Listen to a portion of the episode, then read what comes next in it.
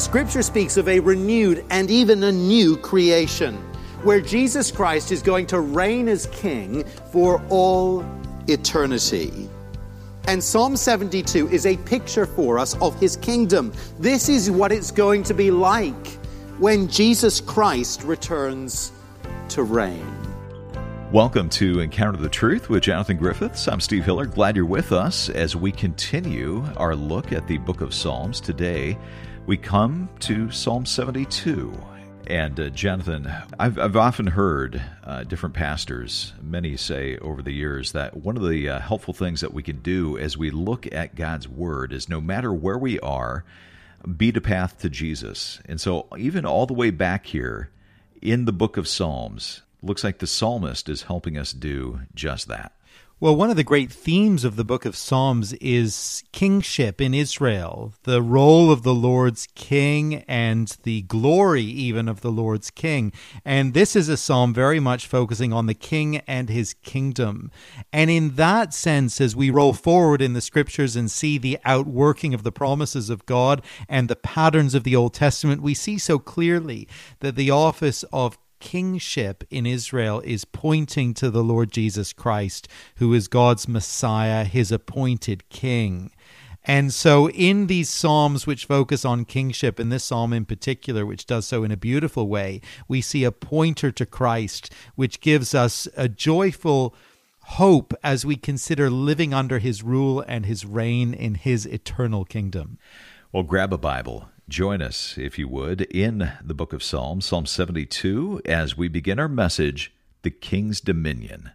Here is Jonathan. In the winter of 1866 to 1867, the Fathers of Confederation met in London, in England, to frame the British North America Act, which would lead to the establishment of the Dominion of Canada. At this London conference, one of the matters to address was the question of what to call this new federation of colonies. What would be its name? Each morning of the conference, Sir Samuel Leonard Tilley, the Premier of New Brunswick, would begin the day reportedly with a time in the scriptures and prayer. One particular morning, he found himself in Psalm 72, and he was struck by the words of verse 8, which in his King James Version Bible said this He shall have dominion from sea to sea, and from the river unto the ends of the earth. Tilley came down from his quiet time that morning with the conviction that Canada should be a nation constituted under God and with the name the Dominion of Canada. The others agreed, and by that summer, the Dominion of Canada was born, a nation constituted as a nation under God. The motto of Canada, even still today, A mari usque ad mare, from sea to sea, quotes directly from Psalm 72 and verse 8. And it reminds us of the intent and the spirit in which our nation was formed. This weekend, we've been celebrating Canada's 150th birthday.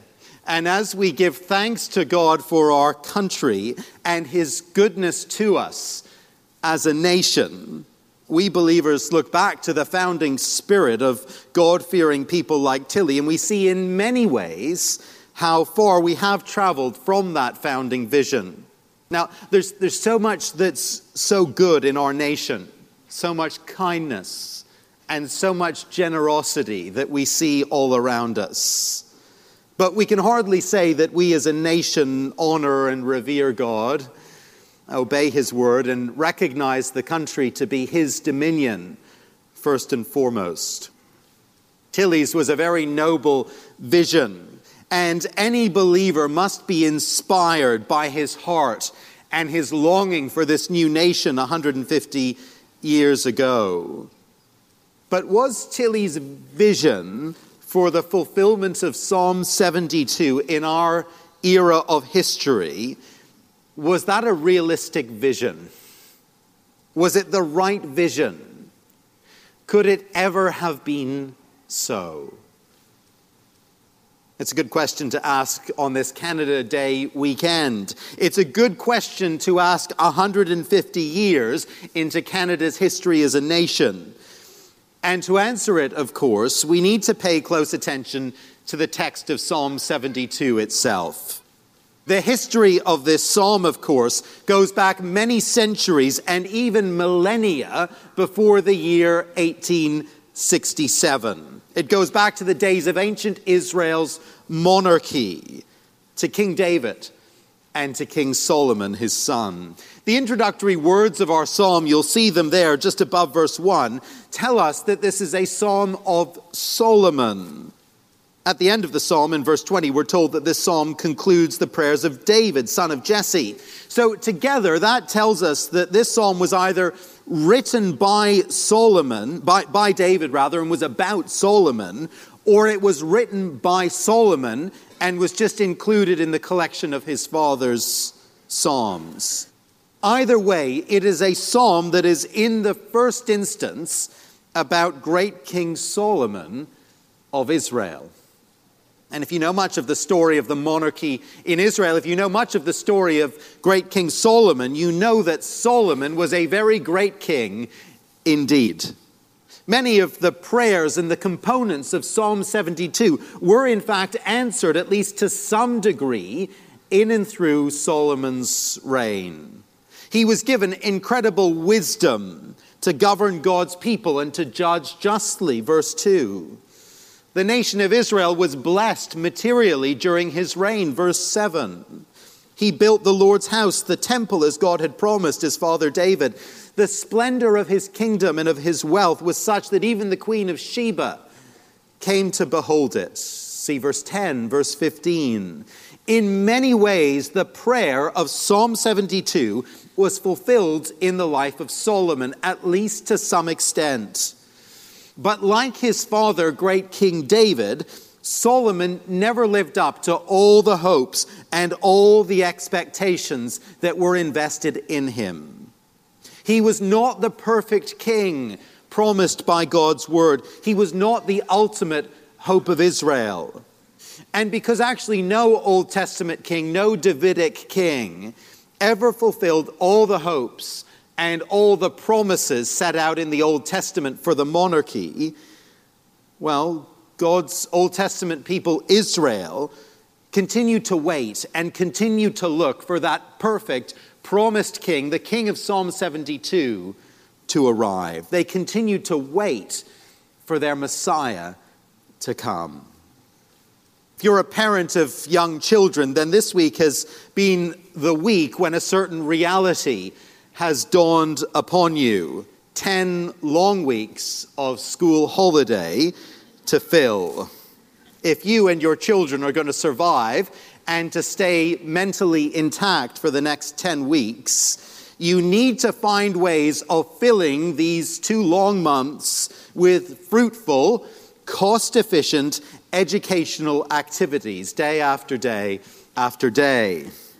Our great discovery over the last week or so has been our local library where we live, just south of town. I took our kids in the other day, actually, and I thought to myself, this is just great. You can set the kids free to discover and explore. They can look throughout the children's section and gather all the books they want to take. And while they're doing that down that end of the library, you can do your own browsing and your own reading down at the other end.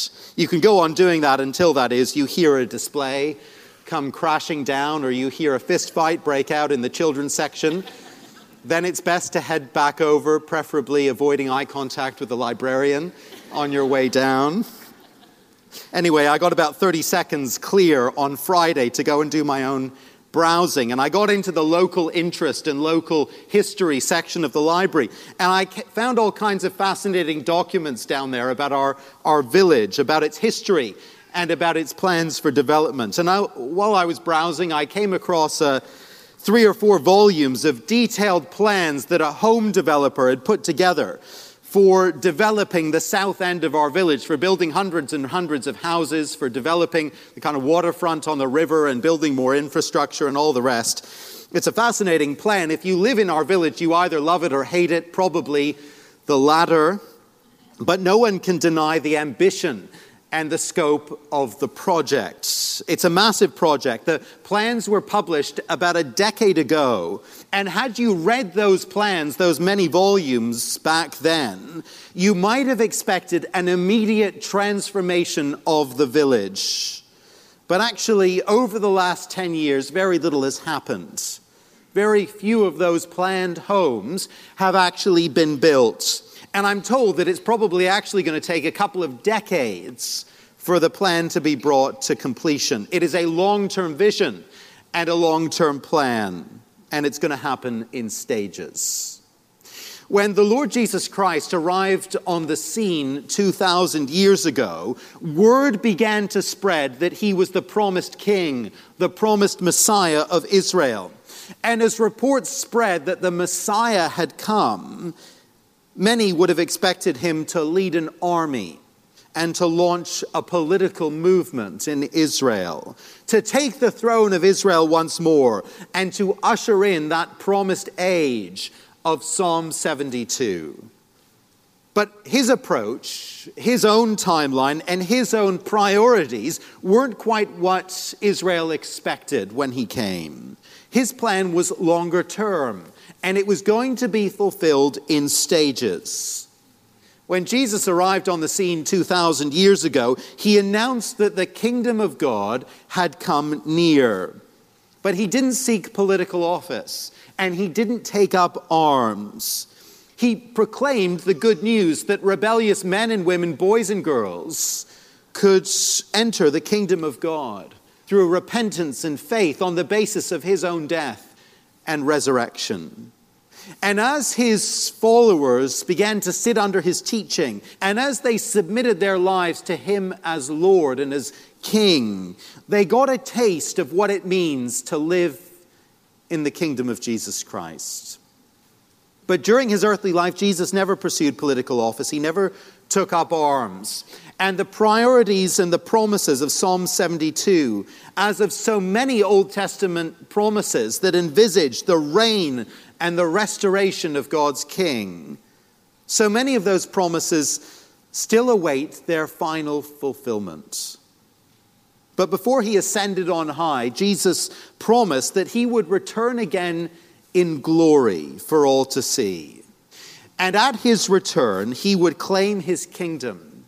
His rule and his reign would be made manifest for all to see. It's often said that there is an element of both now and not yet when it comes to the promises of God. In Jesus' first coming, he proclaimed the gospel of the kingdom and he called people to submit to his rule as the promised king. And so there is a present fulfillment of these promises. There's an element of fulfillment already. But there remains a significant element of not yet. There is so much yet to come. We do have to pause right here, but we'll get back to this message called The King's Dominion in just a moment. Our message is part of a larger series called Songs of the Heart, taken from Psalm 72. And if you ever miss a broadcast, you can come and listen online. Our website is encounterthetruth.org. You can stream the program or download an MP3 for free. You can also stay connected to Jonathan's teaching if you have the Encounter the Truth app. That's free, and you're going to find that at your app store. You can simply uh, get that app and then listen whenever it fits your schedule. Another way to connect with Jonathan's teaching is our YouTube channel, where you can not only listen to, but obviously watch Jonathan's teaching. And if you like and subscribe to the YouTube channel, you'll be updated anytime we put some new content on there. So hope you'll do that. Find Encounter the Truth on YouTube and then like and subscribe. Again, the website for these links and many others, encounterthetruth.org.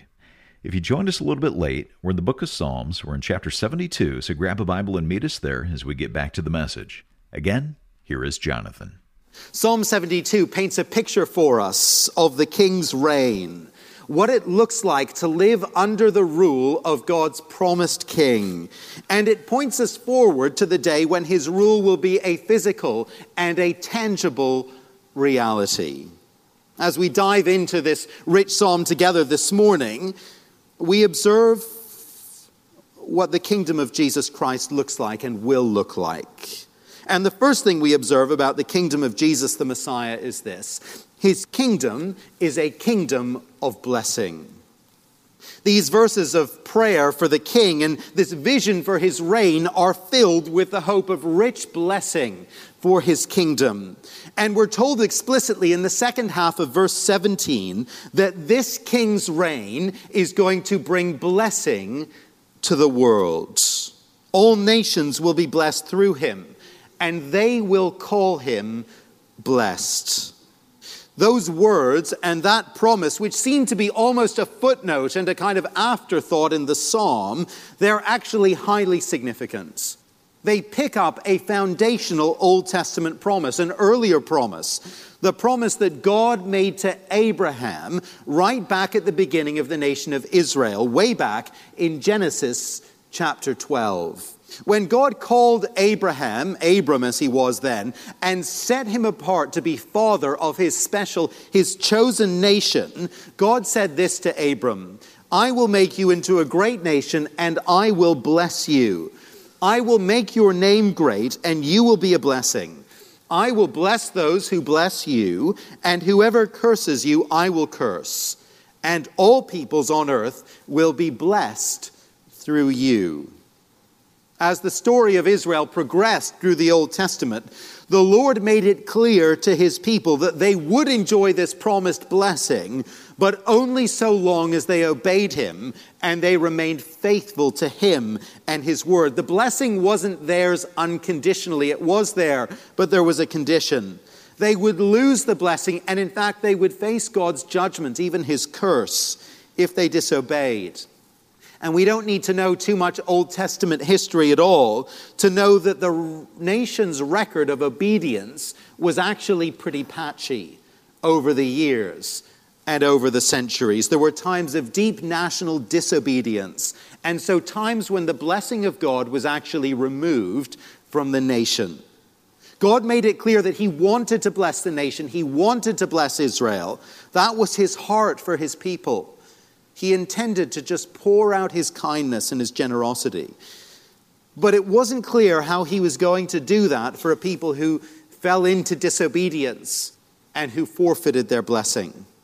But in Psalm 72, here in this psalm, we gain some insight into God's plan for blessing his people and his world. And here's the insight we're given the king is going to be at the very heart of the plan.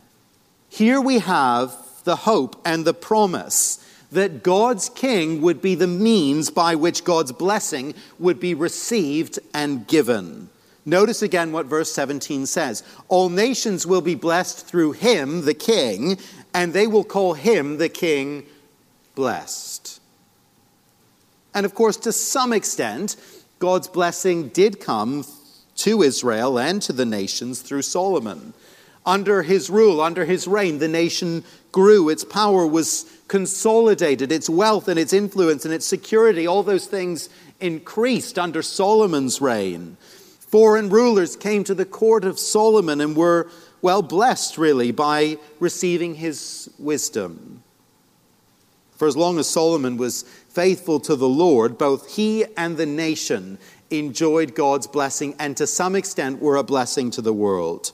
But Solomon's heart soon turned away from the Lord, and the nation ultimately fell under judgment. The blessing was removed, the kingdom was divided, and ultimately the nation ended up in exile in Babylon, driven from the land.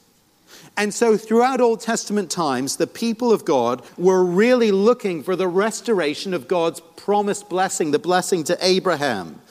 They were looking for that perfect king who could bring them into the full experience of God's blessing. But what perhaps they didn't see and they didn't understand right away was that for the nation to know God's blessing and his kindness and his favor, their sin and their guilt had to be dealt with once and for all. They didn't deserve God's blessing. Their history had made that clear. Generation after generation had turned away. And so, the first thing that Jesus, the Messiah, the promised king, had to do was to deal with the problem of the people's guilt and their alienation from God. The first thing that he needed to do was to die on the cross. that the curse of the nation might be removed. And only once that curse was lifted could God's people enjoy his blessing. The fulfillment of Psalm 72 in this grand vision really comes in two big stages. The first is at Jesus' first coming when he announced the kingdom and begins to gather a, a people, a following, and when he dealt with the problem of his people's sin at the cross. But the next stage, the ultimate fulfillment, it is yet to come. When Jesus returns, he will bring in the full experience of the realities promised in Psalm 72. Scripture speaks of a renewed and even a new creation, where Jesus Christ is going to reign as king for all eternity. And Psalm 72 is a picture for us of his kingdom, of his coming reign. This is what it's going to be like when Jesus Christ returns to reign. Just try and picture the scene painted for us here in this psalm. Verse 6 He will be like rain falling on a mown field, like showers watering the earth. We know the beautiful refreshment of light summer rain. We've had downpours this week and even hailstones. But the gentle rain of summer on a mown field after a heat wave, beautiful, life giving, refreshing. When Jesus returns to this broken and this pain filled world, he will bring that kind of life giving refreshment to his people. In his days, prosperity will abound till the moon is no more. No more cycles of boom and bust. We keep hearing dire warnings of a coming real estate or stock market crash. Prosperity never lasts very long in this world, and for many people in many parts of the world, they never experience it. But in the coming days, in the eternal kingdom, God's righteous people will know only abundance and nothing else. He will rule from sea to sea, verse 8, and from the river to the ends of the earth. In that new creation, there will be no place for rebellion no place for the enemies of God. The rule and reign of Jesus will be universal. All nations will be blessed through him, and they will call him blessed.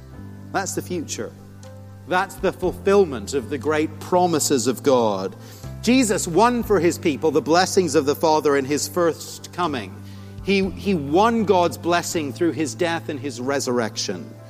And in his second coming, he will bring in the full and the physical and the tangible experience of that blessing even in a new creation. We have to pause right here, but we're going to continue this message, The King's Dominion, next time here on Encounter the Truth. If you ever miss a broadcast, you can always listen online. Just come to our website and you can stream the program or download an MP3. It's encounterthetruth.org. Encounter the Truth is listener supported. It is your generosity that keeps Jonathan's teaching on the station, so thank you for giving to and supporting this ministry. And as you give a gift of any amount this month, we want to send you a book Jonathan has picked out. It's called Worthy Living in Light of the Gospel. And Jonathan, how is reading this book going to benefit us? Well, I hope it's going to impact your heart and your life. I hope it's going to feed your soul. The purpose of this book is simply to encourage us who know Jesus to live faithfully as his people, to allow the gospel to transform our way of life. And I, I just find I need those encouragements, I need those helps. And, and I find it especially helpful if the book is readable and not too long. And this book, which is rich in content and thoughtful, it's written by seasoned theologian Sinclair Ferguson, who's always full of rich insight, but he's made it accessible and it's designed, yes, to feed the mind, but to nourish the soul. And I believe it'll do that for you if you read it, and we'd love to get it to you. Well, a gift of any amount, and we're going to say thank you by sending you a copy of Worthy, Living in Light of the Gospel. You can call, give your gift, and request a copy. Our number is 833 99 Truth, or give online at encounterthetruth.org. That's 833 998 7884 or encounterthetruth.org. You can also write us at Encounter the Truth, 2176 Prince of Wales Drive, Ottawa, Ontario, 2KE0A1, or in the U.S. at Encounter the Truth, 215 North Arlington Heights Road, number 102, Arlington Heights, Illinois 60004. For Jonathan Griffiths, I'm Steve Hiller. Thanks for listening, and I hope you'll join us next time.